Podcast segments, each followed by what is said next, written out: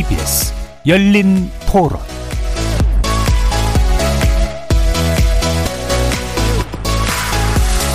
안녕하십니까. KBS 열린 토론 정준희입니다.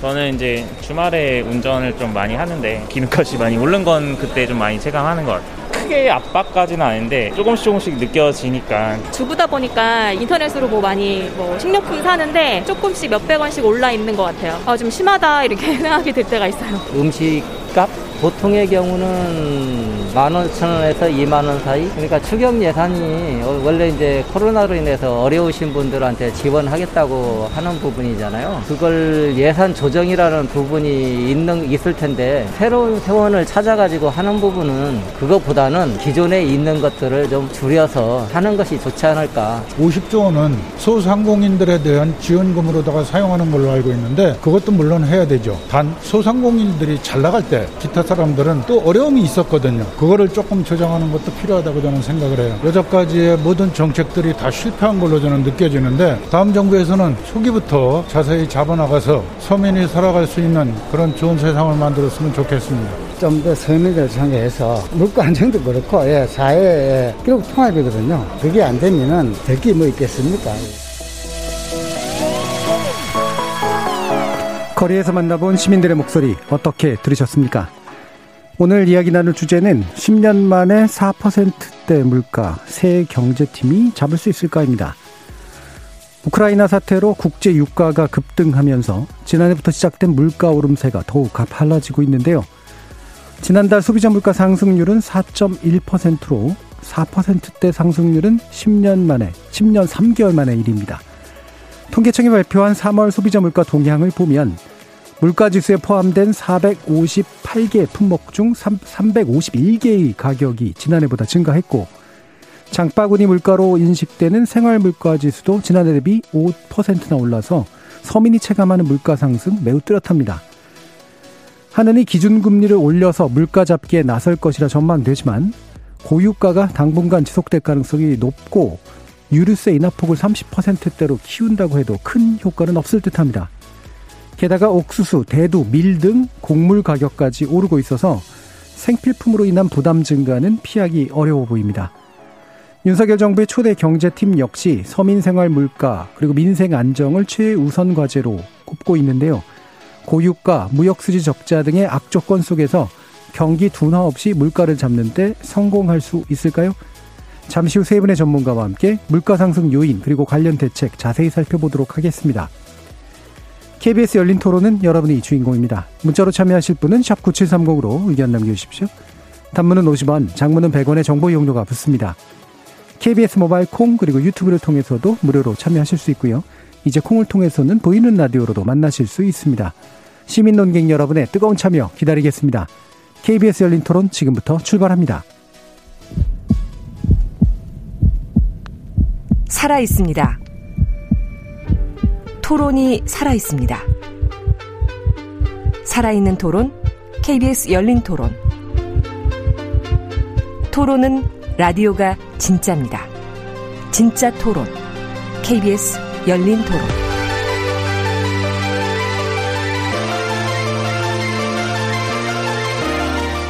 오늘 토론 함께 해주실 세 분의 전문가 소개하겠습니다. 서지용 상명대 경영학부 교수 나오셨습니다. 예, 안녕하세요. 성한경 서울시립대 경제학부 교수 함께 하셨습니다. 안녕하십니까.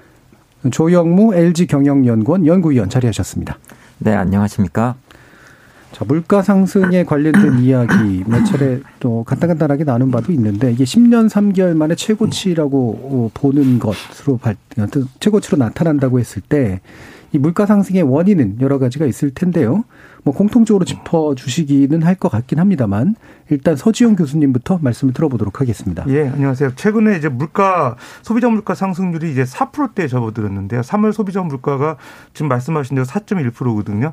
그러니까 지난해 그 10월부터 3%대 소비자 물가 상승률이 계속 그 5개월 연속되다가 지금 3월에 4%대에 접어들었어요. 상당히 높은 수준인데 그 원인을 보게 되면 한 세 가지 정도 있을 것 같습니다.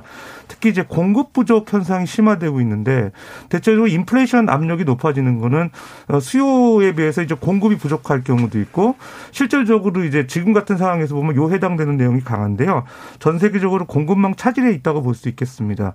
그러니까 코로나 이제 19 그한 2년 차로 지금 그 접어들면서 그 동안에는 사실 경기가 부진해지면서 수요도 많 원자재나 이런 수요가 많지 않았고 그 그다음에 이제 공급하는 업체에 있어서 그 생산량을 줄이면서 이제 가격 하락에 대비해 왔는데 최근에 이제 경기가 조금씩 살아나고 코로나 19의 사회적 거리두기 이런 게 완화되면서 수요는 점차 늘어나고 있는데 공급자의 생산 그 재가동률은 그렇게 어 갑자기 늘어나는 게 아니거든요. 음. 대체적으로 이제 원자재 부분인데 특히 국제 유가 같은 경우 많이 오르고 있습니다.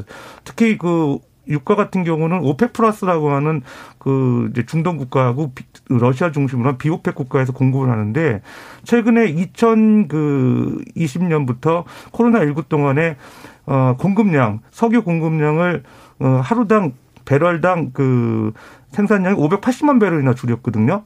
그러다가 최근에 이제 수요가 조금씩 이제 느니까 어, 증산을 조금씩 한다고 하는데 아직도 원래 감산했던 580만 배럴의 턱도 없이 지금 상당히 늘리지 않고 있어요. 한 42만 배럴 정도밖에 안 늘리니까 결론적으로 이제 수요는 많아졌는데 공급량이 과거보다 훨씬 줄어든 상황에서 당연히 품귀 현상이 생기는 게 가장 큰 요인인 것 같고요.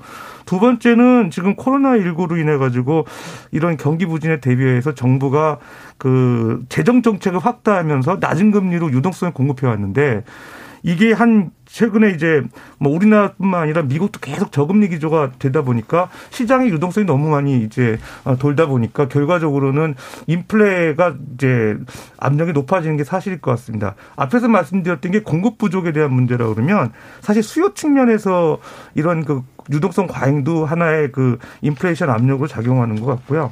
세 번째는 이제 우리나라 요인의 문제인 것 같습니다. 특히 우리나라는 그 원자재나 뭐 곡물 이런 것들을 해외에서 이제 수입하는 비중이 높은데 최근에 이제 달러 가치가 지나치게 높아졌다는 거죠.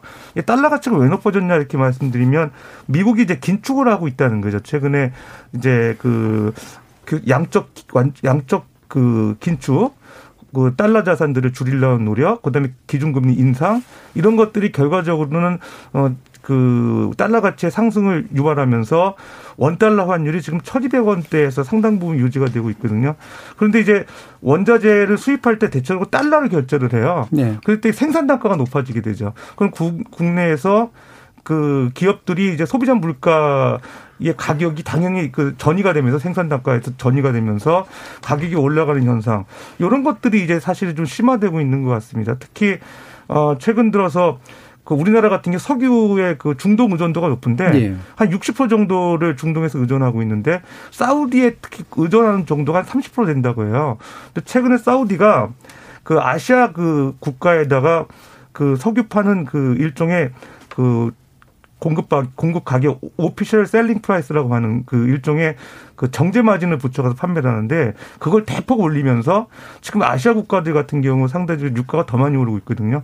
우리나라 같은 경우 중동 의존도가 높고 사우디에 대한 석유 수입이 30% 이상 된다는 측면에서 다른 나라보다 이제 그 원자재에 대한 공급 가격 상승이 국내 물가 상승 압력을 이제 영향을 주는 게 상당히 심화되고 있다 생각이 듭니다. 예. 어, 말씀만 들어도 첫 말씀이었는데 물가 오를 요인이 뭐 한두 가지가 아니다를 그냥 그대로 이제 아마 체감하실 수 있을 것 같아요. 뭐 크게 세 가지로 물론 말씀을 주셨습니다만 공급 측면, 유동성 증가 측면 그리고 수입 물가의 증가가 있을 수밖에 없는 면들을 골고루 좀 짚어주셨는데 어, 다른 분들도 혹시 뭐, 이게 사실 거의 포괄적으로 짚어주셔서 더 새로운 얘기를 해주실 수 있을까 모르겠습니다만 짚어주실 부분 있으신 말씀 좀 주시죠. 성환경 교수님. 예, 뭐 말씀하신 요인들을 거의 다 짚어주셨는데, 그와 예. 관련돼서 이제 한 가지 더 짚고 넘어갈 부분은 미국에서 연준을 이 금리를 인상시키면서 환율이 올라가게 되는 측면이 굉장히 예. 큰것 같아요. 그러니까 우리나라 입장에서는 원래 원자재 가격이 올라간 데다가 환율이 올라가는 것 음. 때문에 음. 효과가 더 크게 나타나서 이제 물가 상승률이 더 이렇게 크게 나타난 부분이 음. 더해졌기 때문에 이제 사실은 지금 물가 상승률이 많이 올라간 게 아닌가라고 한 가지 덧붙이고 예. 생각이 있습니다. 환율 요인 언급하신 부분에 대해서 좀 더 강조해서 얘기해 주셨고요. 예. 조영무 의원님은. 저는 숫자를 가지고 말씀을 드려볼까 하는데요. 예. 진행자께서 우리나라 소비자 물가가 4.1% 올랐다라고 예. 소개를 해주셨는데 이 4.1%가 무엇 때문에 올랐는가를 한번 분해를 해보면 네네. 어, 석유류 때문에 오른 것이 1.3% 포인트. 음. 그리고 외식 물가가 오른 것이 0.8% 포인트. 그리고 가공식품 가격이 올라서 물가가 오른 것이 0.6% 포인트입니다. 네, 상위 세 그러니까 개가 그렇죠. 요세 음. 가지만 합쳐 보더라도 2.7% 네. 포인트고요. 4.1% 물가가 올랐다라고 하는 것이 65% 음. 거의 한 3분의 2 정도를 차지를 합니다. 근데 이게 왜 중요하냐면 사실은 가게나 서민 입장에서는 이러한 연료비라던가 먹는 것을 줄이는 음. 것이 가장 힘들고 고통스럽거든요. 그렇기 때문에 이 물가가 오른 것의 그 내용을 들여다 보면은 몇 개 품목에 집중되어 있으면서 특히 줄이기 어렵기 때문에 경제적인 고통이 크게 나타날 가능성이 음. 높은 품목들이다라고 예. 말씀을 드려야 될 것 같습니다. 예. 그런 요인들에 대해서 핵심적으로 또 올라가고 있는 게 바로 서민들이 어 바로 직격탄을 좀 어, 얻을 받을 수 있는 그런 영역이다라고 보시는 건데요.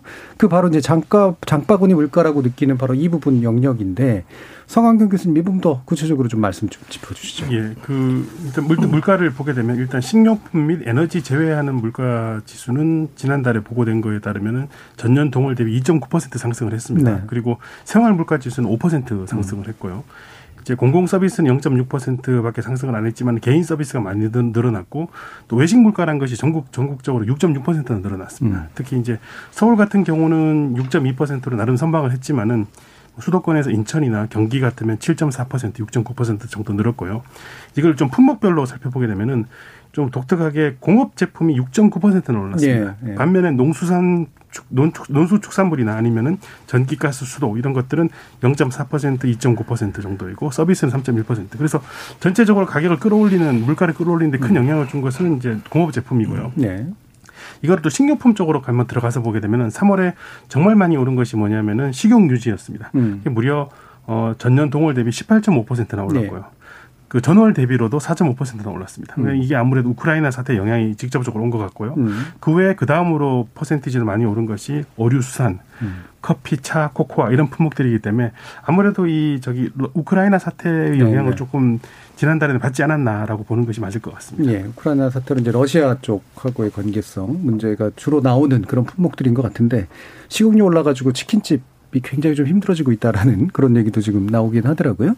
자, 이게 그랬는데 문제는 어 잡는다고 떨어질 것 같지 않다라는 이제 부분인 것 같은데 실제로 동의하시나요, 서지훈 교수님? 예, 지금 아까 말씀드린 바와 같이 이제 공급 측면의 부족 현상이 이제 인플레이션 압력을 높이기 때문에 이제 사실은 쉽지 않은 것 같습니다. 그러니까 대책이 지금 통화 정책을 긴축적으로 해서 금리를 올리면 좀 인플레이션이 떨어지지 않을까 이렇게 기대하는 분들이 네. 있는데 쉽지 않을 것 같고요. 음. 왜냐하면 수요 측면 억제가 아니기 때문에 공급 부족을 해석할 때는 정부의 특단의 조치가 필요한데 지금 그래서 정부가 유류세 인하하는 부분들 그 다음에 이제 필요에 따라서는 이제 보유하고 있는 원자재를 이제 어 배출하 방출하고 그다음에 이제 어 특히 특히가 전 세계적으로 미국 같은 경우도 공급에 대한 부족을 알기 때문에 최근에 이제 비축류 방출을 했잖아요. 네. 그러니까 이제 그 공급량을 늘리는 측면에서 내수 시장에서 그런 조치가 어좀 효과를 발휘하지 않는다면은 음. 이제 단순하게 이제 금융 통화 정책을 가지고는 한계가 있지 않나 생각됩니다. 예. 아까 얘기하신 세 가지 요인 가운데 유동성 줄이는 것만으로는 나머지 두 개의 비중이 굉장히 큰데 실제로 잡기는 굉장히 어려울 것 같다. 마찬가지 의견이신가요, 조영미 의원님? 그 저희가 조금 전에 얘기한 숫자가 물가 상승의 4.1%입니다. 네. 그런데 문제는 4.1%가 피크 꼭지점일 거냐 음, 아닐 가능성이 거냐. 상당히 높다라고 하는 것이고요. 이것이 우리나라만의 상황이냐 글로벌한 현상이라는 겁니다. 음. 가령 미국 같은 경우에 2월 미국의 소비자 물가 상승률은 거의 우리나라의 두 배에 달하는 7.9%였는데요. 그렇죠. 음. 사실은 2시간 정도 뒤면 음. 3월 미국의 소비자 물가 상승률 통계가 발표가 됩니다. 근데 지금 금융시장에서 예상하고 있기로는 8.5%가 나올 걸로 보고 있어요. 예. 이 정도 숫자면은요. 사실은 지난 40년 이래 가장 높은 음. 물가 상승률입니다. 한마디로 저희가 고통스러웠다고 기억하는 1980년 전후의 오일 쇼크 이후에 예, 예. 가장 높은 물가 상승을 기록하고 있는 건데요. 예. 문제는 미국 역시도 이게 피크가 아닐 가능성이 있다는 음. 겁니다. 왜 그러냐면 우선은 우크라이나 전쟁 때문에 국제 유가가 많이 올랐던 것이 앞서 말씀드린 것처럼 물가 상승의 중요한 요인이 되고 있는데요. 어, 3월에 국제 유가가 많이 급등을 했었죠. 근데 그때보다 지금 낮아지긴 했지만 그래도 국제 유가가 여전히 90불대입니다. 음. 근데 문제는 뭐냐면 이렇게 높아진 국제 유가의 영향이 주요국들 우리나라를 포함해서 많은 국가들의 물가 상승률에 아직 다 반영되지 않았다는 네네, 거고요. 더 무서운 건. 네. 음. 그리고 특히 우리나라 같은 경우에 통계를 지금 살펴보면 소비자 물가 상승률이 4.1%인데 생산자 물가 상승률은 두 배가 넘는 8.4%입니다. 예, 예. 이게 왜 중요하냐면 생산자 물가가 이렇게 오르게 되면 물건을 만드는 생산자들이 직면하는 물건 가격이 높다는 거고요. 이것을 결국은 자기들이 소비자들에게 파는 어, 제품이나 서비스 가격에 전가할 수밖에 네네. 없거든요. 그래서 높은 생산자 물가 상승률은 몇 개월의 시차를 두고 또다시 소비자 음. 물가 상승률을 끌어올리게 됩니다. 그리고 어, 앞으로 전기요금 같은 공공요금이 인상이 예정돼 있어요. 음. 방금 말씀드린 몇 가지만 보더라도 우리가 지금 높은 물가 상승률에 대해서 얘기를 하고 있지만 앞으로 남은 추가 반영될 요인들이 여전히 남아 있다라고 네. 하는 것이 사실은 우려스러운 부분인 거죠. 네, 지금 파도가 다 오지도 않았는데 오를 것만 남았다라고 말씀을 주셨는데 오일 쇼크 때에 이제 저는 고통으로 기억하진 않고 공포로만 기억하는데 제가 돈을 쓰는 입장은 아니었었기 때문에 근데 분위 사회적 분위기가 굉장히 어두웠던 그런 기억들이 나는데 물론 저희 청취자 중엔 기억 못 하시는 분들도 이제 계시기도 하겠습니다만 자이그 그 정도로 공포스러운 정도 단계까지 갈 수 있다는 전망해 주셨는데 성광규 교수님 어떻게 생각하세요? 예, 뭐 말씀하신 것들 다 맞는 얘기인 음. 것 같고 더 이게 굉장히 많이 오를 것 같고 여러 가지 있는데 조금 더 우려되는 사항이 한 가지 있다 그러면은 이제 이게 물가를 뭐 전부를 잡을 수는 없지만은 예. 그래도 어느 정도 유동성을 잡아줄 수 있는 방법이 이제 지, 그 이자율을 금리를 끌어올리는 방법인데 미국 같으면 이제 워낙 상황이 심각하니까 금리를 뭐 소위 빅스텝이라고 해서 좀 빠르게 끌어올릴 생각을 하는 것 같습니다. 음. 근데 미국이 그렇게 빅스텝이라는 카드를 쓸 수 있는 이유는 코로나가 어느 어느 정도 거의 끝났다는 지금 상황이고 그래서 이제 뭐 실업률도 굉장히 안정화되어 있고 그러니까 어느 정도 금리를 끌어올려도 경기에 크게 영향을 주지 않겠다는 확신이 지금 점점 강해지고 있거든요. 근데 우리나라도 미국을 따라서 그런 그런 속도의 상승을 시켜면 시키면 그래도 그나마 좀 유동성을 줄일 네. 수 있는데 그렇게 하기에는 우리나라는 아직까지 코로나 상황이 진전되고 있는 상황이고요. 그래서 좀 우리가 그 타이밍상으로 조금 아쉬운 부분이 있다는 겁니다. 약간 조금 음. 더 미국 같은 상황으로 갔으면 코로나가 좀 전 진정이 되었으면은 그래도 금리를 끌어올려서 약간은 잡아줄 수 있는 여지가 우리나라는 그것마저 좀 없지 않나 싶어서 좀더 예. 암울한 상황이 아닐까 생각합니다. 예. 금리를 있습니다. 통한 뭔가 물가 억제라든가 이런 게 지금 시기적으로 잘 안 먹힐 가능성이 높은. 조금 미국보다는 음. 쉽지 않은 카드인 것 같습니다. 예. 예. 아마 이런 것도 구체적으로 지적해 주실 텐데요. 어, 핵심은 저거 이거인 것 같습니다. 이게 경제가 막 뜨거운데 거기다가 이제 물가 그게 그 결과로 물가가 올라서 거기다 찬물을 끼워야 되는 상황이 아니라 이게 이제 그 잡으려고 하는 행동이 이제 더 큰 어떤 경제적인 문제를 야기할 수도 있는 어려움 뭐 이런 부분이 아닐까 싶은데 조영민 의원님 어떠세요 의견이? 그 저희가 지금 직면하고 있는 상황은 물가는 오르는데 경기는 안 좋은 네. 상황이죠. 네. 이것은 사실은 전통적으로 보면은 흔치 않은 상황입니다. 음. 왜냐하면 어, 물가가 오른다라고 하는 것은 일반적으로 경기가 좋고 음. 사람들이 돈을 많이 쓰고 제품이나 서비스에 대한 수요가 많고 이럴 때 물가가 오르기 때문인 거죠. 근데 이렇게 물가가 오른데도 경기가 안 좋아지는 것은 음. 앞서도 뭐 교수님들께서 말씀을 해주셨지만 어, 국제유가 상승이라던가 또는 공급난과 같은 공급 쪽에서 문제가 생겼을 때 이러한 현상이 발생을 하게 됩니다. 음. 그런데 조금 전에도 말씀을 해주셨지만 그래 물가가 높아 인플레이션이 심해 이것을 안정시키기 위해서 어쨌건 간에 중앙은행들은 미국도 그렇고 우리나라도 그렇고 지금 금리를 올리면서 통화 긴축을 하고 있죠. 예. 근데 중앙은행이 금리를 올린다고 해서 국제 유가가 떨어지거나 공급난이 해소되느냐? 그게 아니라는 거죠. 음. 사실은 그렇지 않아도 경기가 어려운데 그렇죠. 공급난이나 국제 유가에 대해서 할 수 있는 게 없으니까 수요를 더 줄여서라도 어쨌든 인플레의 압력을 조금이라도 줄여보자는 거거든요. 음. 그럼 이것은 결국은 무슨 이야기냐면 고통스러운 물가 상승을 좀 억제하기 위해서 경기가 위축되거나 둔화되는 고통을 감내하겠다라는 예. 통화 정책인 겁니다. 예. 그러한 면에서 사실은 중앙은행이라고 하는 기관이 쓸 수 있는 정책은 하나밖에 없죠. 금리를 올리거나 네. 내리거나 돈을 풀거나 음. 조이거나 그러한 면에서는 통화 정책은 제가 생각하기에는 당분간은 고통스럽더라도 긴축으로 갈 수밖에 없을 것 같고요. 음. 이러한 스태그플레이션과 유사한 상황에서 중요해지는 것은 그러면서 보면은 사실은 또 다른 경제 주체인 정부입니다. 음. 정부가 이런 상황에서 돈을 풀 것이냐 안 풀 것이냐 어느 만큼 풀 것이냐 그리고 그렇게 푸는 돈이 또다시 인플레 압력을 높이느냐 높이지 않느냐라고 하는 부분이 굉장히 중요해지고요. 어, 그러한 면에서 보면은 앞으로 음, 저희가 또 이야기를 하겠습니다만 재정 정책이 매우 중요한 화두가 될 가능성이 높다고 보고 있습니다. 예. 네. 뭐 이야기가 또 나온 김에 소지영 교수님도 이 부분에 대해서 이 금리하고 연관된 그 음. 측면에서 좀 의견을 좀 주시죠. 지금 아주 음. 저기 조 연구위원님께서 좋은 지적해 주셨는데, 음. 그러니까 경기의 부진을 감내하더라도 금리 인상을 통해서 이제 물가를 잡아야 된다는 네. 그런 그 진퇴양난의 상황인데요. 근데 이제 실제로 경기가 부진한 그런 상황에서 정부가 신경 써야 될 부분이 있는데 소비 감소입니다. 그러니까 실제적으로 이 원자재 가격이 오르고 이제 휘발유 가격, 뭐 경유 가격, 뭐 식자재 이런 가격이 다 올랐을 때 기본적으로 이제 가처분 소득이 이제 줄게 되거든요. 그러면은 이런 고정비가 이제 늘어나면서 가처분 소득이 준다는 거는 결국 사고 싶을 때 소비를 잘 못 한다는 거거든요. 네. 그러면 우리나라 민간 소비가 어 경제 성장률을 차지하는 비중이 어느덧 50% 정도 같아요. 수출이 한 42% 정도 된다고 봤을 때 그러면은 결과적으로 경제 성장률 올해 3% 달성은 뭐3% 1%가 2% 달성도 네. 어려울 것 같은 그런 생각이 들거든요. 그러면은 결과적으로 이제 물가 상승을 잡는 게 저는 그래도 우선순위가 아닐까. 음. 왜냐하면 이제 가처분 소득이 조금 줄어드는 거를 억제하기 위해서는 어 주요 이제 소비하는 데 있어서의 물가 상승은 억제해야 된다. 그래서 정부도 이제 아마 그 석유류에 대한 그 세금 유류세 인하, 음. 그다음에 유가 뭐 환급금, 보조금 이런 정책들 네. 고려하고 있잖아요. 그다음에 유틸리티 비용, 전기세 같은 경우도 고정비이기 때문에 네. 지금 고정비를 억제하려고 하는 걸 상당히 신경을 쓰고 있거든요. 음. 그래서 고정비 억제를 위한 정부의 노력과 소비 촉진을 위한 정부 정책이 필요한데 우리가 참고해 볼 거는 이제 2008년 그 이명박 정부 때 어, 그때 인플레이션이 상당히 높았습니다. 그때 음. 제가 기억하기로는 2008년도 7월 달에 어, 어, 그 해당 해당 달에 이제 전년 동기 대비 물가 상승률이 5.9%였거든요. 지금보다는 높았어요. 근데 음. 그때 그 유류세 그 어, 유가 환급금, 예. 그 유가 보조금 정책을 취했죠. 그러니까 그 급여 소득자 같은 경우는 연소득 3천만 원 이하, 그다음에 자영업자 같은 분들은 이제 소득 2천만 원 이하 대상을 해서 유가 환급금을 연 24만 원씩 어, 지원을 했고 유가 보조금도 월 2만 원씩 지원했거든요.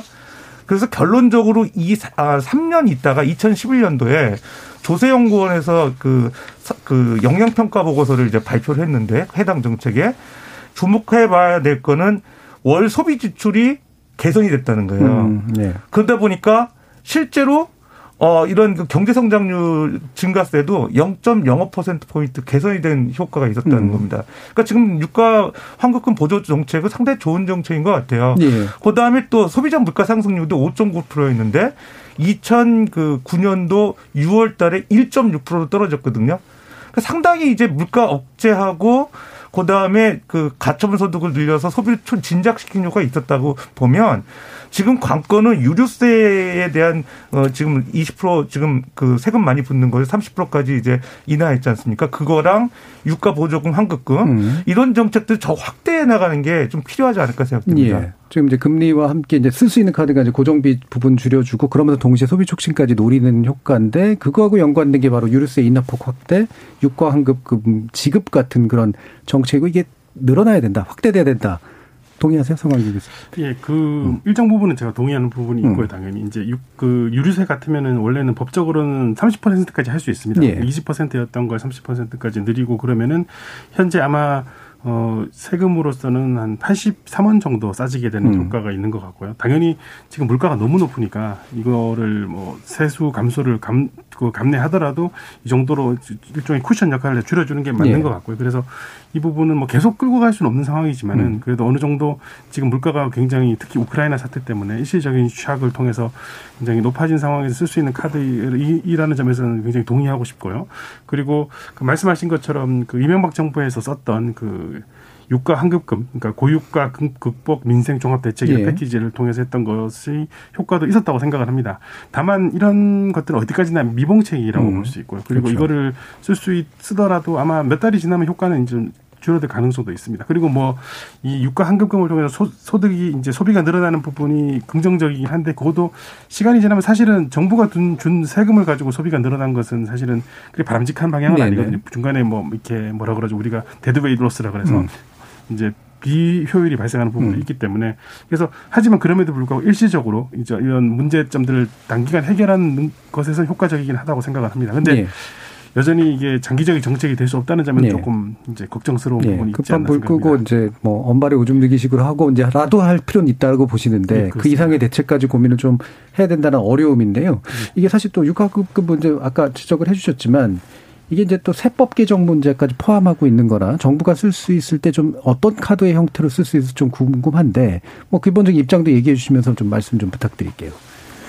제가 앞서 그 정부 재정 정책이 중요해진다고 예. 말씀을 드렸습니다.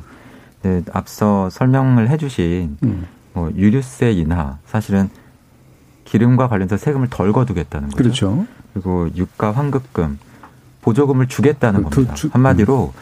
정부가 세금은 덜, 덜 거두고 돈을 나눠 주겠다라고 하는 거니까 어, 정, 정부의 재정 건전성이 악화되거나 그렇죠. 적자가 나는 것을 감수하고서라도 국민들의 고통을 완화시키겠다라고 하는 것이고요. 어, 앞서 말씀해 주신 것처럼 저는 그 효과가 크지 않을 수도 있지만 사실은 이렇게 가능한 수단을 모두 다 동원해서라도 음. 물가 상승세와 인플레이션을 억제하겠다라고 하는 강력한 정책 의지를 보여주는 것은 매우 중요하다고 생각합니다. 네네. 네. 이게 중요한 이유는 경제학적으로 기대 인플레이션이라고 하는 게 있습니다. 앞서 말씀드렸던 4.1% 이런 것은 실제 인플레이션 음. 물가 상승률이고요. 기대 인플레이션이라고 하는 건 이런 겁니다. 가령 경제 주체들에게 물어봐서 앞으로 1년 뒤쯤에는 물가 상승률이 얼마가 돼 있을 것 같아요. 이런 걸 조사를 하는 겁니다. 한국은행에서도 우리나라에서 실제로 네. 조사를 합니다. 근데 이게 왜 중요하냐면요. 지금의 물가 상승률도 중요하지만 앞으로 경제 주체들이 물가 상승률이 어느 만큼 높아지는가라고 예상하고 있는 정도는 더 중요합니다. 음. 이게 더 중요한 이유는 뭐냐면 사실은 앞으로도 물가가 계속해서 올라갈 것 같다라고 예상을 하게 되면 경제 주체들은 가만히 있지 않거든요. 네네. 네. 가령 장사하시는 분들은 음. 손해를 보지 않기 위해서 제품이나 서비스 가격을 올리고요. 올리고 예, 고용되어 음. 계신 분들은 임금을 올려달라고 합니다. 네. 그렇게 되면 전반적으로 그 경제의 물가 수준이 계속해서 올라가게 되고요. 이것을 경제학적으로는 어, wage price spiral이라고 해서 음. 높아지는 물가 때문에 임금이 올라가고 이것이 다시 물가를 끌어올린 일종의 악의 나선형 구조 같은 예. 것이 형성이 되게 되는 거죠. 그렇게 되면 이게 무슨 일이 생기게 되냐면 앞서 말씀드린 것처럼 요구를 해서 임금이 올라간다고 하더라도 물가가 더 많이 올라서 그렇죠. 소비를 할 수 있는 실질 임금은 도리어 줄어들게 됩니다. 음. 이러한 현상이 지금 미국에서 벌어지고 있어요. 미국의 전반적인 명목 임금 상승률은 7%대인데요. 음. 물가가 더 많이 오르다 보니까 사실은 실질 임금은 1 내지 2% 줄고 있거든요. 네. 이것이 미국 소비에 굉장히 커다란 리스크 요인이 되고 있습니다. 음. 이러한 것을 막으려면 어떻게 해야 되느냐? 지금의 물가 상승률을 당장 잡지는 못하더라도 정책 당국이 나서서 물가 상승률을 좌시하지 않겠다. 음. 어떻게든 의지를. 잡겠다라고 하는 강력한 정책 의지를 보여줘서 음. 경제 주체들의 심리를 안정시키는 것은 여전히 매우 중요하다라고 네. 말씀을 드려야 될 것 같습니다. 그럼 그런 그 관점에서 현재 안철수 위원장이 얘기한 공공요금 추가 동결 도 역시 마찬가지로 고려될 요소라고 보시나요? 고려 수단에 들어갈 수 있는 대상이라고 봅니다. 음. 네. 공공요금에 대해서 어떤 입장이세요, 두 분? 예, 뭐 일단 발표하신 음. 내용은 이제 4월 정기요금 인상을 이제 백지화하겠다. 네. 뭐 근데 그 배경을 보게 되면 저희가 2020년 12월부터 그 연료비 연동제 도입을 하기로 했었거든요. 네. 그게 뭐냐면은 이제 연료비 연동제라는 건 발전원가 변동을 요금에 반영하겠다는 그렇죠. 거거든요. 사실 한전이 지금 계속 적자 상태거든요. 네. 뭐 올해 1분기만 보더라도 5조 원 정도 네. 적자한 걸로 알고 있는데 어떻게 보면 이제 한전이 공급하는 전기료가 그 시세를 제대로 받지를 못하다 보니까 그만큼 이제 영업 적자가 생기는 거예요. 그러니까 결과적으로 한전이 결과적으로 공급하는 아, 전기의 안정성을 우리가 그 계속 유지하기 위해서라도 한전의 경영 건전성이 상당히 양호할 필요가 있는 건데 네. 그럼에도 불구하고 어, 전기요금 인상을 백지화하는 건 그만큼 이제 급하다는 건데 그렇죠. 그것도 이제 제가 생각할 때는 지금 상황에서는 불가피한 조치라고 보여지고요. 음. 다만 장기적으로 언제까지 그 연료비를 아, 그 전기료나 이런 것들을 어, 동결시키면서 어, 계속 그런 정책으로서 이제 끌고 가야 되는 한계가 있을 것 같아요. 예. 그래서 분명히 요거는 이제 일시적인 조치로 해결이 해야 될 것 같고 결론적으로는 이제 어 이제 고정 아까도 말씀드렸다시피 이제 고정비가 될 수 있는 거를 최소화할 수 있는 정책. 저는 세금을 깎아주는 정책이 제일 필요하다고 봐요. 그러니까 음. 예를 들어서 지금 휘발유 가격 보게 되면 그 지금 석유 휘발유 같은 경우는 그 가격이 51% 경유가 아 죄송합니다. 휘발유 60% 경유가 음. 51%가 반영이 네. 되거든요. 그러니까 실제적으로 반 이상이 이제 서, 그 세금이라는 거예요.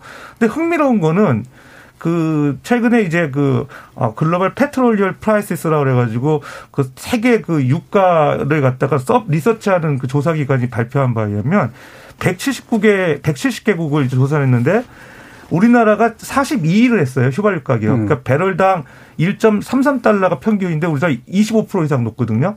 아시아에서는 홍콩, 싱가포르 다음에 우리나라예요. 네. 그러니까 실제적으로 그 높은 거를 한번 구조적으로 뜯어봐야 될 것 같습니다. 유류세가 차지하는 걸 일괄 지금 인하하는 거잖아요. 이 30%를. 음.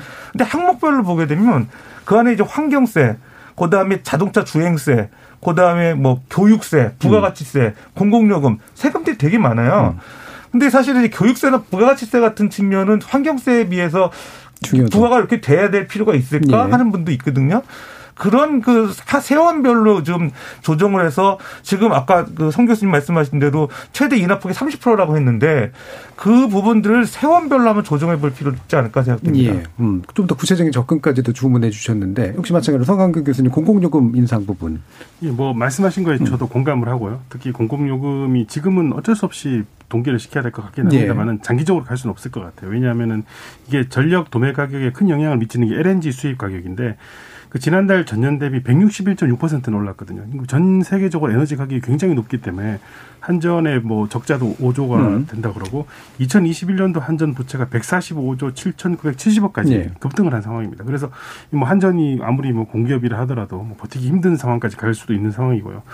그렇지만은 지금 당장은 좀 동결을 시켜야 되는 음. 상황 이유인 것이 이게 전력 같은 것은 뭐 경제적인 상황이 괜찮은 분들한테는 정, 전력 가격이 좀 올라가는 거에 전기 가격이 올라가는 거에 대해서 좀 그냥 좀 슬픈 정도이지만은 음. 이게 서민들에게는 직격탄이거든요. 네. 그렇게 되는 경우에 서민들 같은 정말 그 생존의 위협을 받을 수 있는 음. 상황이기 때문에 현재 상황에서 일시적으로 막아 막아놓는 건 방법 막아놓는 방법밖에 없을 것 같고 이제 좀 시간이 지나면은 우크라이나 사태가 진전이 된다든지 그런 몇 개의 모멘텀이 지나게 되면은 조금씩 조금씩 이제 현실화 시키는 것이 방법이지 않을까라고 생각을 예. 하고 있습니다. 말씀 나온 김에 이게 국제 상황이 나아질 거냐라고 했는데 대한 예상도 사실은 필요한데 어 속보로 뜬 것 중에 하나가 스리랑카 디폴트잖아요. 이런 게 혹시라도 더 그 안 좋은 영향을 주게 될까? 주게 되면 얼마나 주게 될까? 이런 궁금증도 사실 있어서 어떻게 보시는지 한번 말씀 들어보고 싶네요. 저, 저. 예, 예.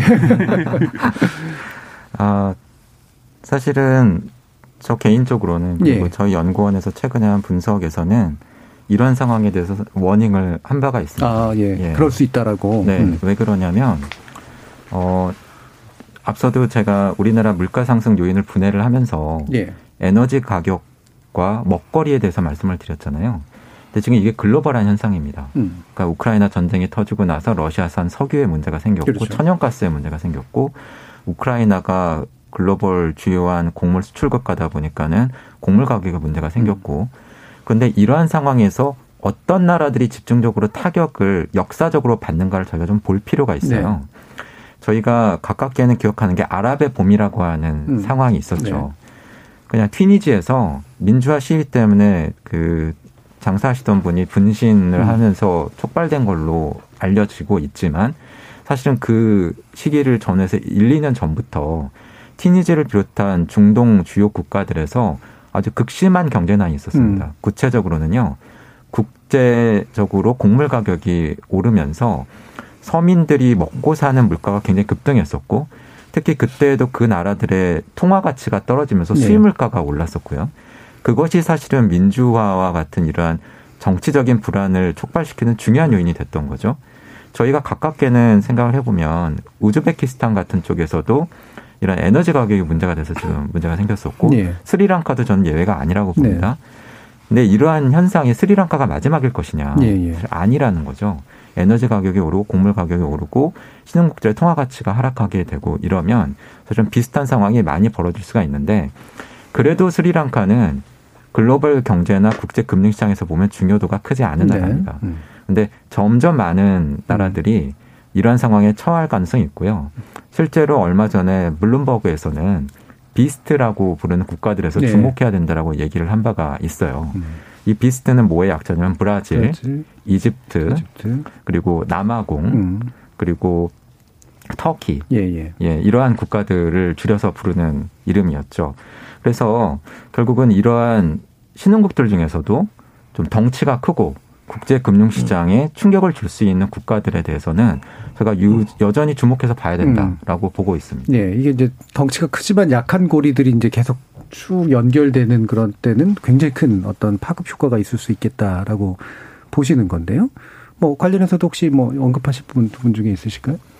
그러니까 음. 그 글로벌 금융시장, 음. 그다음에 그 국제 무역시장 전체적으로 이제 글로벌이 들어가는 시장에서는 언제부턴가 이제 그 시스템 리스크가 상당히 네네. 심화되고 있어요. 그러니까 시스템 리스크라는 거는 한 국가에서의 위기가 다른 지역으로 음. 전이되는 그렇죠. 그런 위험이거든요. 그래서 IMF 외환위기도 사실 시스템 리스크였거든요. 음. 그래서 결과적으로 신흥국이 취약한 부분을 사실은 이제 여러 가지 무역거래나 금융거래에서 영향을 받는 그 국가들이 사실 인접한 국가일 가능성이 높다는 거죠. 음. 우리나라 아시아 국가들 이제 블록 경제가 돼 있기 때문에 아시아 국가들이 상당히 직격탄을 맞을 가능성이 있어서 상당히 그런 측면에서는 우리가 스리랑카의 데폴트에 대해서 뭐 남의 일이라 소수방관할 건 아닌 것 같고요. 특히 이제 그 글로벌 증시 자금 같은 경우도 최근에는 이제 그 글로벌 포트폴리오가 구성이 돼 있어가지고 아시아 쪽에서 만약 스리랑카에 투자했던 자금들이 아 그쪽에 이제 문제가 생겼을 때 다른 자금 다른 쪽으로 이동을 하고 이런 문제가 생길 때 갑자기 이제 많은 자금들이 일시에 빠져나오게 됐을 때 상당히 그 오히려 그 경제 펀드멘털이 약하면서 해당 국가가 어, 오히려 더 급속하게 무너지는 경우가 네. 생길 수 있거든요. 그런데 지금 가장 우리나라 취약한 부분이 이제 환율이에요. 음. 사실은 이제 그 원달러 환율이 1240원, 뭐 50원 이렇게 가고 있는 상황이 아까도 말씀드렸지만 달러 가치가 상승하다 하더라도 실제로 이제 그 자국 통화의 가치가 절, 절하되는 속도가 그렇게 크지 않은 국가들도 있거든요. 네네. 그거에 비해서 우리나라가 상당히 절하되는 속도 빠른 편이라는 음. 거죠. 그런 측면에서 취약한 부분, 어떤 부분, 어떤 분들은 이제 외환 보유가 더 확보해야 된다 이런 얘기도 하시는데 어쨌든 이런 그 글로벌 대변수에 대한 관리가 상당히 필요한 음. 시점이 아닌가 생각됩니다. 예. 그러면 뭐 말씀 주신 김에 성광근 교수님도 간단하게라도 의견 주시죠. 그런 이제 우려들이 말씀하신 우려들이 음. 이제 발생하는 이제 좀 걱정스러운 한 가지 큰 거는 미국의 이제 금리 인상 부분이거든요. 네, 네. 참 미국이라는 나라가 독특한 것은 미국이 금리를 인상하면은 이제 미국 달러 가치가 높아지, 높아지기 때문에 다른 나라 자금들이 미국으로 막 몰려가는 경우가 생기고요. 지금 예. 이제 그런 현상이 발생할 수 있기 때문에 신흥국이 있던 자금들이 이제 미국 쪽으로 몰려가는 거죠. 또 미국 경제가 좀 나빠지면은 또 안전자산 선호 때문에 달러 가치 올라가 이러면서 네. 양쪽에서 그런 방향으로 움직이는 독특함을 가지고 있는데요. 근데 지금 상황이 제가 첫 번째 말씀드린 음. 상황이 좀 우려되는 상황이고요. 실제로 비슷한 일이 과거에 벌어진 적이 있습니다. 음. 예를 들자면은 과거에 그 페소화가 폭락해서 멕시코에서 외환위기 온 적이 있었는데 네. 그 단초가 되었던 것이 미국이 금리 인상을 시키면서 미, 멕시코 자금이 이제 미국으로 들어간 게 있었거든요. 그래서 지금 현상은 상황은 보면은 미국이나 EU나 본인 국가들의 물가 관리를 위해서 금리를 이제 계속 끌어올릴 것이고 네. 그러면은 자금이 신흥국에서 선진국으로 그렇죠. 이동하는 상황이 생기면서 신흥국들이 부실화될 가능성, 음. 말씀하신 디폴트가 점점점 번질 가능성이 저는 꽤 있다고 생각을 합니다. 예, 그래서 미국 금리하고 연결시키면 좋겠다 했는데 방금 딱 연결을 시켜줘가지고 주셔가지고 이 부분은 근데 2부 시작하면서 한번 다시 한번 짚어보도록 하고요. 지금까지 들어온 청취자 문자 일단 확인해보고 가겠습니다. 박희주 문자 캐스터. 지금까지 청취자 여러분이 보내주신 문자들 소개합니다. 세상 만지고님, 금리 인상은 가파르고 물가는 비싸고 성장은 미미하고 스태그플레이션에 대한 우려가 높아지네요. 대출 많이 받은 사람들에게 너무 힘든 시기가 오겠군요. 7606님, 위기는 기회. 이참에 수소경제로 빨리 전환해서 에너지 독립을 앞당겨 봅시다. 이창섭님, 이러다 제2의 IMF 사태가 오는 건 아닌지 걱정입니다. 9803님, 미국이 긴축한다는데 서민들은 이미 긴축에 들어간 지 오래됐습니다. 헌데 라면값마저 오르니 어디서 더 아껴야 하는 건지. 새 정부가 아무쪼록 물가를 잡아줘야 할 텐데요. 2041님, 물가 정책하느라 추경을 못하게 될까 걱정입니다. 작은 가게를 운영하는데 너무 힘이 드네요. 83 8281님, 인플레이션을 막느라 노력한다 들었는데요. 일각에서는 스태그플레이션을 우려하네요. 둘 다 걱정이지만 어느 게 우리 경제에 더 나쁜 영향을 미치는지 설명해 주시죠. KBS 열린 토론. 이 시간은 영상으로도 생중계하고 있습니다. 유튜브에 들어가셔서 KBS 1라디오 또는 KBS 열린 토론을 검색하시면 지금 바로 토론하는 모습 보실 수 있습니다. 방송을 듣고 계신 여러분이 시민 논객입니다. 계속해서 청취자 여러분의 날카로운 시선과 의견 보내주세요. 지금까지 문자캐스터 박의주였습니다. 토론이 세상을 바꿀 수는 없습니다. 하지만 토론 없이 바꿀 수 있는 세상은 어디에도 없습니다.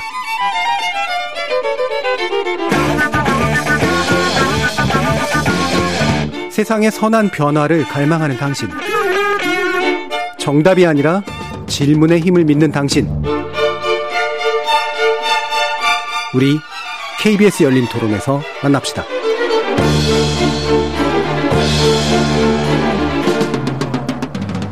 KBS 열린 토론 10년 만에 4%대 물가 새 경제팀 잡을 수 있을까라는 주제로 성한경 서울시립대 경제학부 교수, 조영무 LG경영연구원 연구위원, 서지용 상명대 경영학부 교수 이렇게 세 분의 전문가와 함께 하고 있습니다. 자, 일부 마무리할 즈음에서 이제 미 금리에 대해서 얘기가 나왔는데요. 사실 2부에서는 이제 새, 경, 새 정부가 뭘할 것인가라는 문제에 집중할 텐데 일단 이제 하는 문제 하고 우리나라 금리 문제를 얘기하기 위해서 미국 문제를 다시 한번 좀 짚으면서 얘기를 해보도록 해보도록 하죠. 자 조영무 위원님, 그러니까 미국은 얼마나 오를 것인가의 문제인 것 같고 한국은 올릴 수 있을 것인가의 문제인 것 같은데 일단 미국 문제를 좀 짚어주시죠. 그 결론부터 말씀을 드리면요. 네.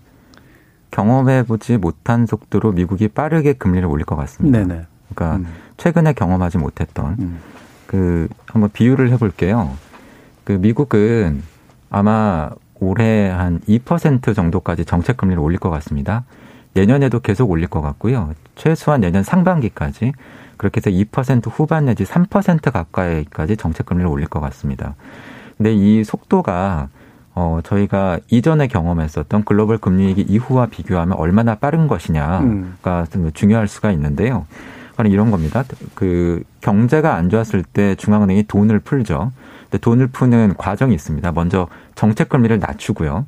제로까지도 낮췄는데도 안 되면 양적 완화라고 해서 네. 돈을 양적으로 풀죠. 네. 이제 그 돈을 거두어 들이는 절차는 정확히 반대입니다. 이렇게 하고 있던 양적 완화의 규모를 줄이는 것을 저희가 사실은 tapering이라고 부르죠. 네. tapering을 시작하고 그러다가 이제 제로까지 떨어뜨렸던 정책 금리를 올리기 시작합니다. 미국이 지금 요 단계입니다. 네. 올리기 시작한 단계. 근데 이 다음 단계는 양적 긴축이라고 해서 풀었던 돈을 이제 걷어들이는 단계거든요.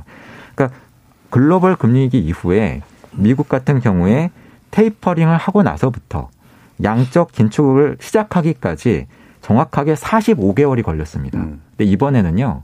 8개월밖에 그렇죠. 안 걸릴 걸로 보고 있어요. 예. 통화 긴축이 굉장히 빠르고 압축적으로 이루어질 거다. 반면에 우리나라는요. 어, 지난해 중반부터 정책금리를 올려서 지금은 미국보다는 높습니다. 하지만 우리가 앞으로 추가적으로 금리를 올리겠지만 그 속도는 미국보다 상당히 완만할 거다. 네. 그렇기 때문에 어, 앞으로 예상해 보기로는 한미 정책 금리가 역전이 될것 음, 같습니다. 음, 음. 아, 그렇게 되면 아마 자연스럽게 어, 우리보다 미국이 경제도 더 좋고 큰 나라고 금융시장도 발달해 있고 달러하는 기축통화인데 우리나라에서 돈이 빠져나가면 어떡하지라고 네. 하는 우려가 자연스럽게 제기될 걸로 보고 있습니다. 음. 자, 이런 진단 어떻게 보세요? 서준 교수님. 예, 뭐 저도 음. 동의하고요. 음. 예를 들면 지금 5월 그 연준 FOMC 회의에서 어 50bp 0.5% 포인트 인상을 지금 시장에서 기정사실로 받아들이고 있는데 제가 볼 때 그 문제보다 더 고려해야 될 지금 부분이 있어요. 뭐냐면 지금 그 조 의원님께서 잘 지적해 주신 양적 긴축인데요. 네, 네. 음. 지금 그 양적 긴축에 대한 논의가 구체화되고 있습니다. 그러니까 실제로 그동안에 유동성 공급을 위해서 미국 연준이 보유하고 있는 그 달러 자산이 한 9조 달러 정도 음. 된다고요. 근데 지금 9조 달러를 어떻게 이제 그 만기가 돌아오는 채권을 이제 시장에 소멸시킬 수 있냐. 그러니까 채권 자금을 회수하기 위해서 음. 그 계획이 좀 구체적으로 논의가 됐는데 이제 구, 매월 950억 불씩 아 그런 그 만기 돌아오는 채권을 시장에서 소, 어, 소멸시킬 수 있는 음. 계획이 지금 구체화되고 있다는 겁니다. 이제 950억 불이라는 거는 언뜻 잘 와닿지 않는데 그 연준이 양적 긴축을 했던 시기가 2017년에서 19년도에 있었어요. 그때 월 500불씩 양적 긴축을 했었거든요. 그러니까 뭐 국채 그다음에 주택 저당 채권 이거를 갖다가 실제적으로 시장에서 이제 매각하는 그런 절차를 통해서 자금을 회수하는 저 역대 그 규모급 됐던 게 500억 불이었거든요. 예.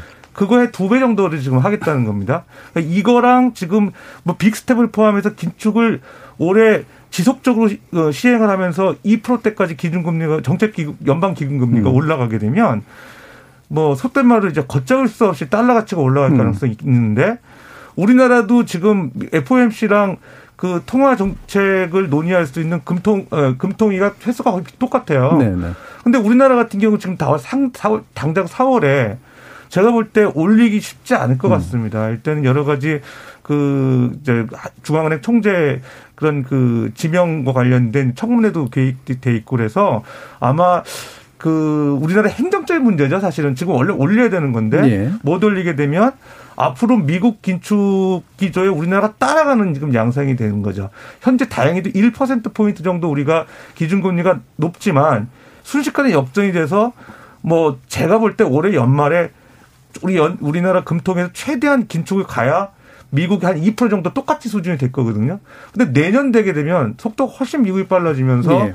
우리나라가 속된 말로 이제 금리 역지 현상이 좀 본격화되지 않을까 좀 우려가 음. 있습니다. 네. 공통적으로 지적해 주고 계시니까 그럼 바로 그냥 경제팀 문제로 좀 넘어가면 어떨까 싶은데요. 성한근 교수님 보시기에 지금 이제 그 기재부 장관, 그러니까 부총리, 그다음에 국토부 장관 뭐 이런 식의 경제 개통이 이제 어느 정도 먼저 진용이 좀 짜여진 셈인데 예전 그 예전 정부의 그 현 정부에 비해서는 청와대 역할은 확실히 이제 줄어든 것 같고요. 요런 일단 면모에 대해서 좀 총평을 좀 해주시죠. 예, 면모에서 보게 되면 아무래도 음.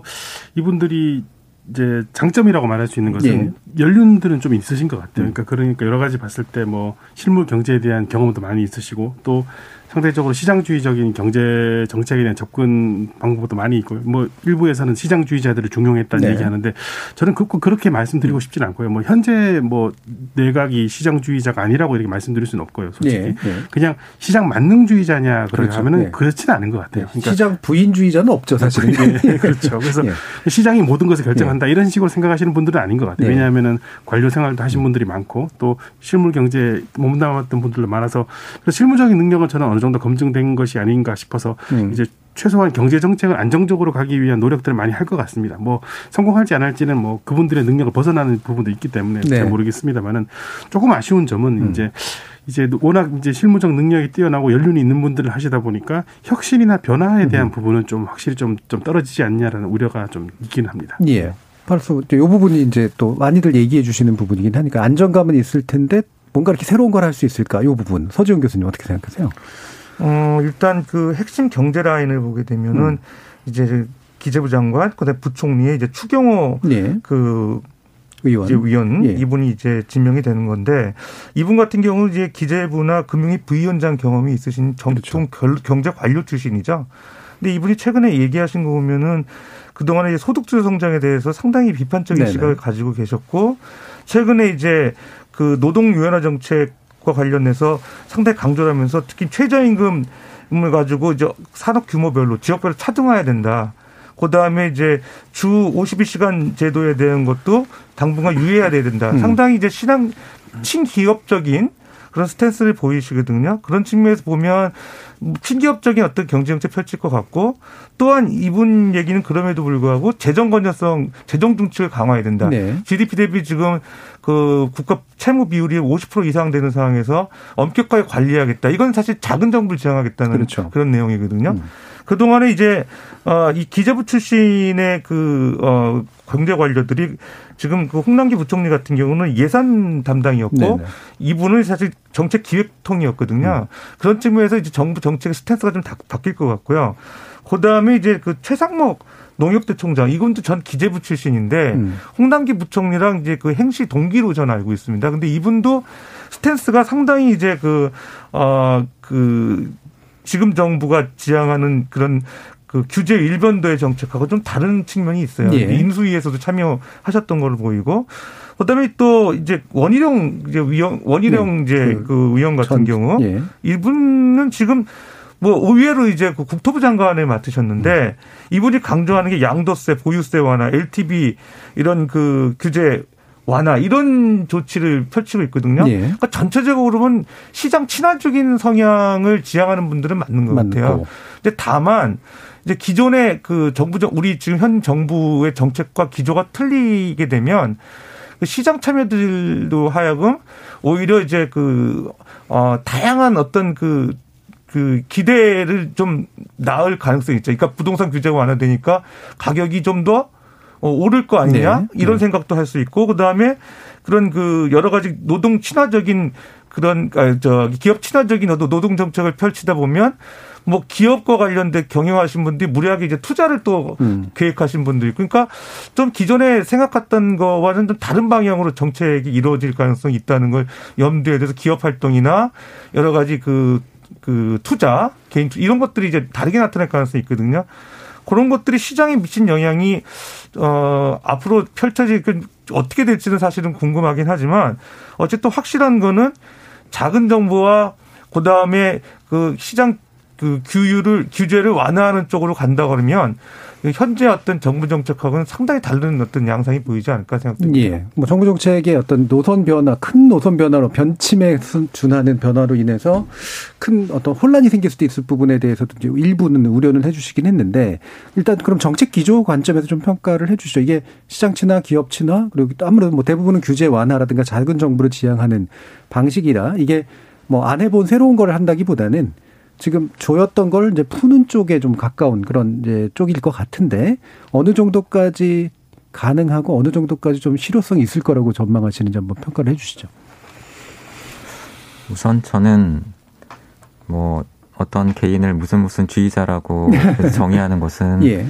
좀 지나친 단순화인 것 같고요.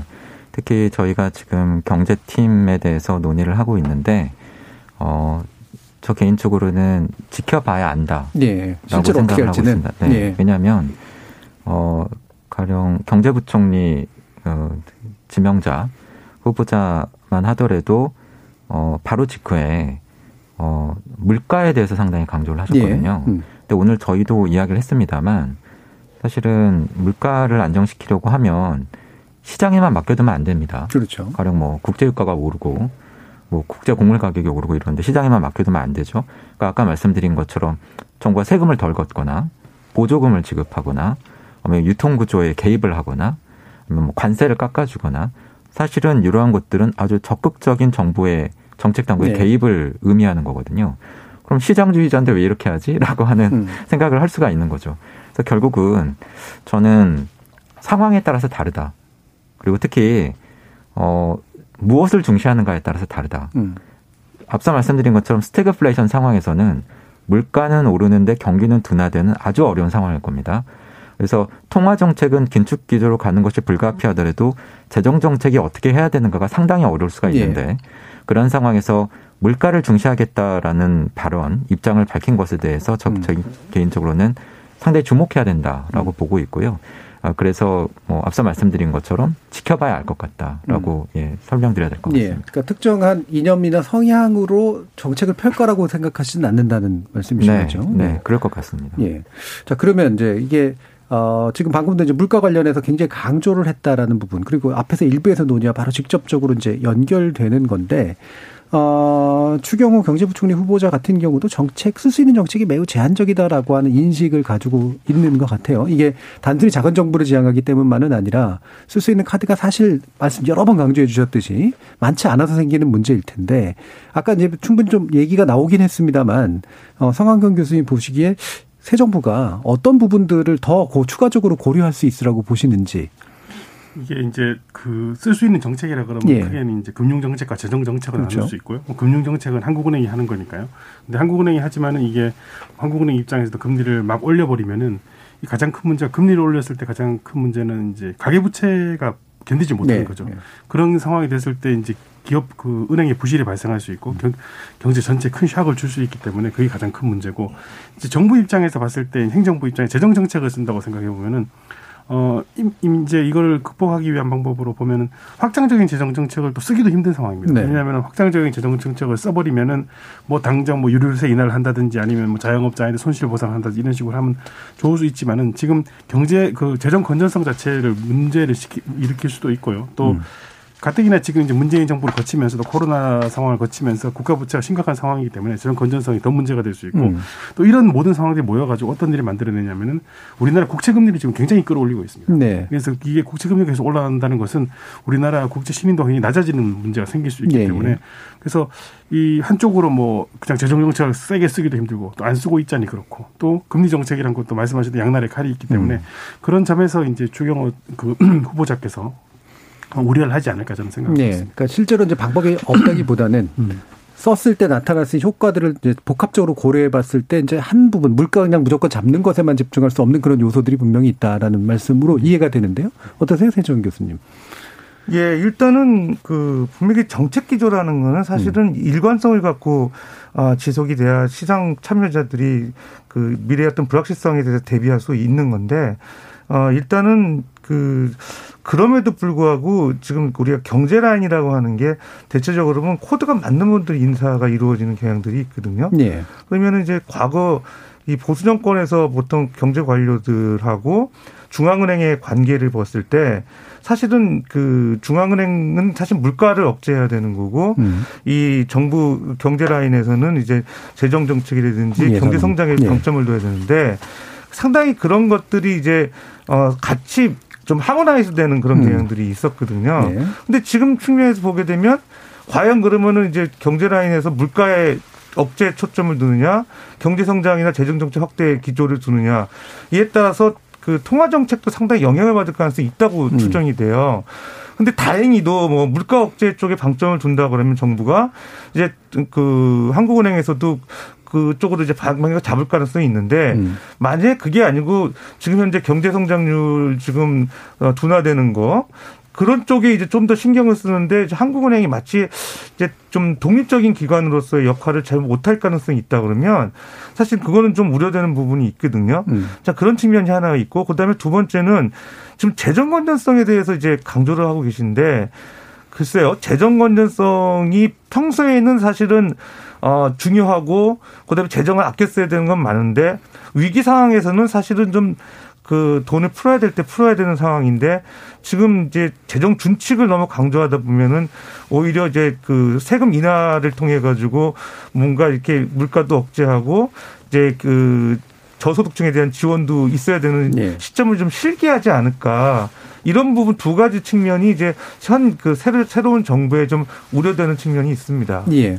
그 두 가지 부분에 그런 말씀 주신 내용에서 좀 다시 좀 여쭙고 싶은 것들이 있는데 하나가 이제 그럼 어 이런 한은과 이제 정부가 보조를 맞춰 갈 수 있을 것이냐 그렇지 않느냐라는 부분 한 가지와 아까 이제 저기 청취자께서 지금 질문해 주셨던 건데 결국은 지금의 딜레마는 공약을 실현할 수 있는가라는 문제하고 연관이 되는 것 같아요. 소상공인 지원금 추경해서 만들면서 재정 건전성도 추구하고 물가도 잡고 이런 게 이제 실제로 가능할 것이냐 이 문제일 텐데요. 어떠세요?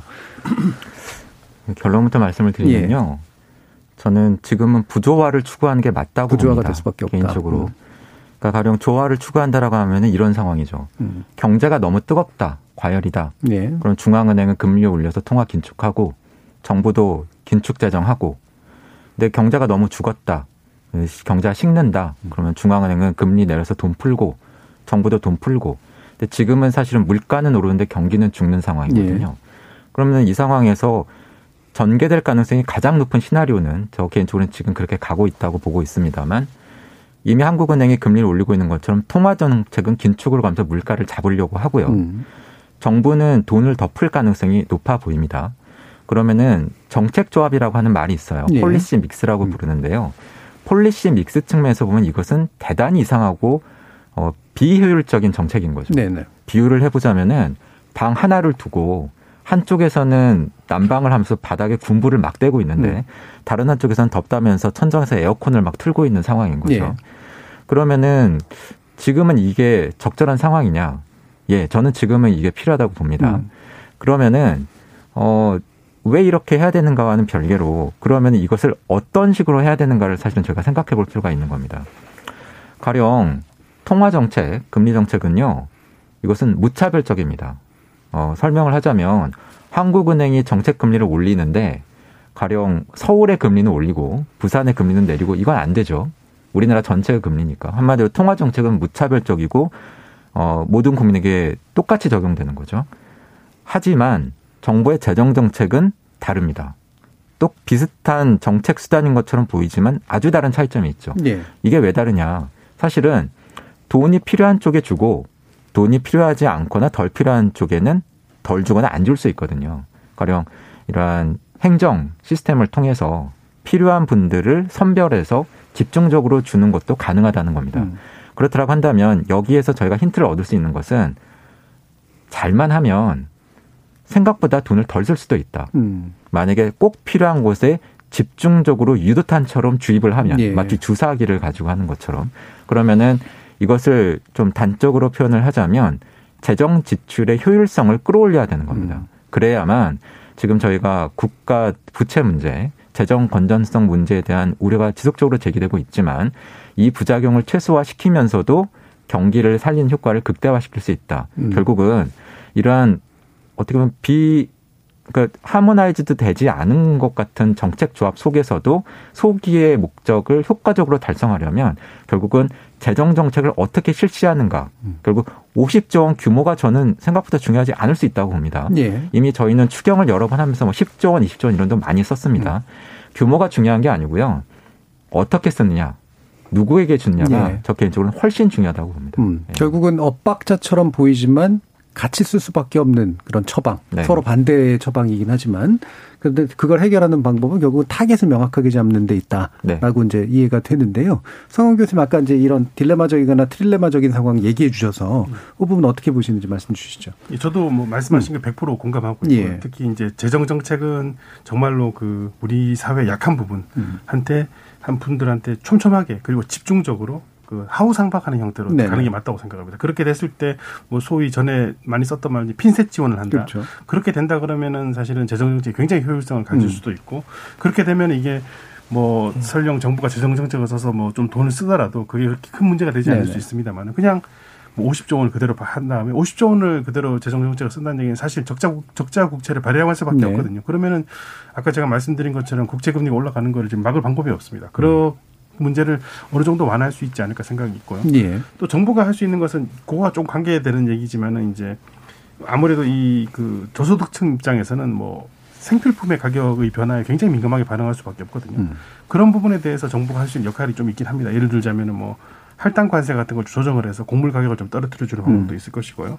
아니면은 뭐 가격 경쟁이 될 수 있는 그런 뭐 사이트 같은 걸 줘서 가격 경쟁 그 곡물 외에 어떤 생필품 사이 가격 경쟁이 유도되도록 해서 저소득층의 어떤 잠재적인 그, 그 가처분 소득을 올려주는 예, 예. 그런 역할을 할 수도 있을 것 같아서 음. 그런 쪽으로 이제 뭐 굉장히 뭐 원샷에 모든 문제를 해결하는 음. 것은 아니지만은 좀 작은 정책들을 모아 모아서 정부는 할 수 있지 않을까 생각하고 음. 있습니다. 그래서 금리나 이런 부분에서 큰 틀을 이제 잡아주면서 이제 재정 정책으로 세부적인 어떤 쏴주는 역할들을 조합하면 어느 정도 기대할 수도 있겠다라는 그런 말씀이신데 어 약간 딜레마적인 요소 한 가지만 그러면 더 서주영 교수님께 여쭐게요. 이게 어 가계부채 관리 문제가 되게 심각하다는 거 IMF도 얘기하고 하는도 얘기했는데 어 일단 국토부 쪽에서는 원래는 이제 당선자 쪽에서는 이제 그 일부를 좀 완화시켜주고 이제 좀 대출 규제도 풀고 이런 쪽으로 좀 정책 정책을 잡고 있는 면도 있잖아요. 이게 조화가 가능할까 어떻게 생각하세요? 일단은 이제 가계부채 관련된 문제는 이제 어제 오는 문제가 아니고 예. 지금 어느덧 2천조까지 접어들었고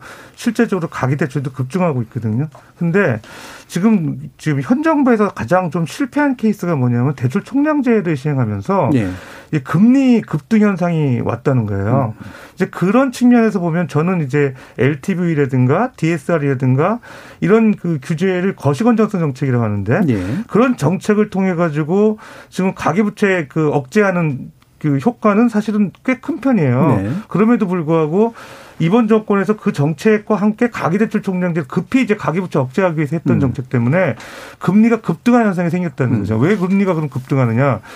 그 공급은 제한돼 있는데 수요는 꽤 대출 수요가 있는데 오히려 그 공급을 많이 못 늘리면은 당연히 마진을 확보해가지고 금융기관들은 이제 이익을 챙기려고 하다 보니까 예대금리 차를 버리는 측면에서 대출금리가 올라간 거예요. 네. 그런 것들이 지금 이제 새로운 정부에서 대출총량제 이제 폐지하고 그다음에 DSR이나 LTV 같은 경우도 사실 주택담보대출하고 관련이 있는 거거든요. 음. 근데 원래는 사실 실수요 대출에는 적용을 하지 말아야 되는 부분이 있는데 최근에 이제 저시종자들이 많이 쓰는 카드론에 해당되는 부분인데 DSR 차지별 DSR을 네. 이제 올해 이제 그 7월부터 1억 원에 대출 받는 분한테 이제 계속 차주 타이트하게 적용하거든요.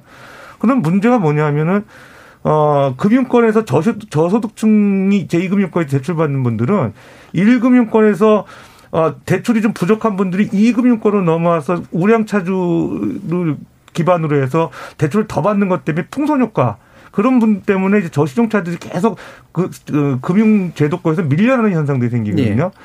저는 그런 측면에서 보면 LTV나 DSR 이런 규제를 좀 완화해야 될 필요 있고 음.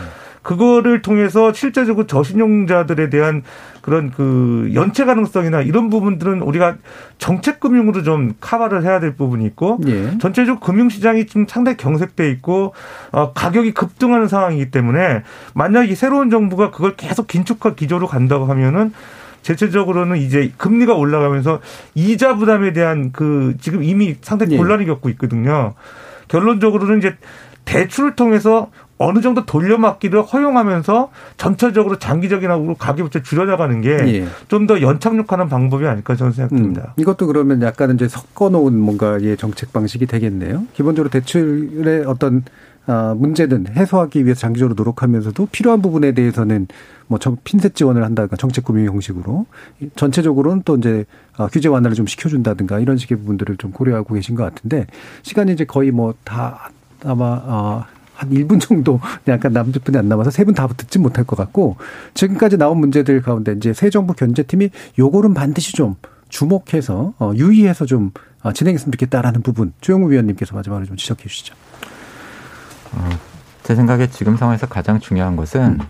현 상황을 얼마나 엄중하고 어, 위험한 상황이라고 판단을 하는가 예. 하는 부분인 것 같습니다. 오늘도 저희가 방송을 하면서 10년 만에 가장 높은 수준, 음. 40년 만에 가장 많은 숫자, 이런 숫자들 자꾸 언급을 했는데요. 그것은 결국은 지금의 상황이 통상적이고 normal한 상황이 아니라고 하는 것을 의미를 하는 것이고요. 그것과 함께 저희가 동시에 고려해야 되는 것은 정책 딜레마 상황이라고 하는 것을 솔직하게 받아들일 필요가 있다는 겁니다. 가령 물가도 잡으면서 경기는 네. 둔화시키지 네. 않고 주택 가격은 안정시키면서도 가계 부채 문제는 일으키지 않는 정책 수단이 있다면 좋겠죠.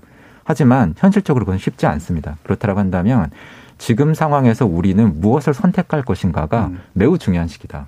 거기에 대해서 국민적인 공감대를 얻고 어, 전문가들을 토대로 해서 정확한 정책적인 판단을 내리는 것이 점점 더 중요한 시기가 되어가고 있는 것 같습니다. 예, 음, 알겠습니다. 그러니까 이 부분에 대해서 이제 여러 가지 정답들이 함께 공존할 것이기 때문에 이것들을 어떤 약들을 섞어서 쓸 것인가의 문제에 대해서 시급한 관점에서 전문가들과 함께 정책 결정을 해줬으면 좋겠다라는 말씀으로 마무리 짓겠습니다. 자, KBS 열린 토론 오늘 내용은 이것으로 어, 정리할까 하는데요. 오늘 함께 해주신 조영무 LG경영연구원 연구위원, 성한경 서울시부대 경제학부 교수, 서지용 상명대 경영학부 교수 세 분 모두 수고하셨습니다. 감사합니다. 감사합니다. 감사합니다. 대선 전 열린 토론 특집 시리즈로 진행됐던 경제정책 관련 논의 기억하시는지 모르겠는데요. 많은 분들의 공통된 지적은 현재 경제 흐름에서 정부가 직접 수행할 수 있는 역할은 많이 줄었다. 적어도 대한민국 규모와 수준의 경제에서는 더욱 그렇다는 것이었습니다. 하지만 정부가 해야 하거나 할 수 있는 일이 없다는 게 아니라 지금까지와는 다소 다른 곳에서 새로운 역할을 찾아야 한다는 그런 주문이었다고 저는 이해하는데요. 자칫 잘못하면 과거와 다르지 않은 영역에 머물면서 수수방관하는 일이 빚어지진 않을까 염려하게 됩니다. 설마 그럴 리는 없을 거라고 믿어보지만 말이죠. 지금까지 KBS 열린 토론 정준이었습니다.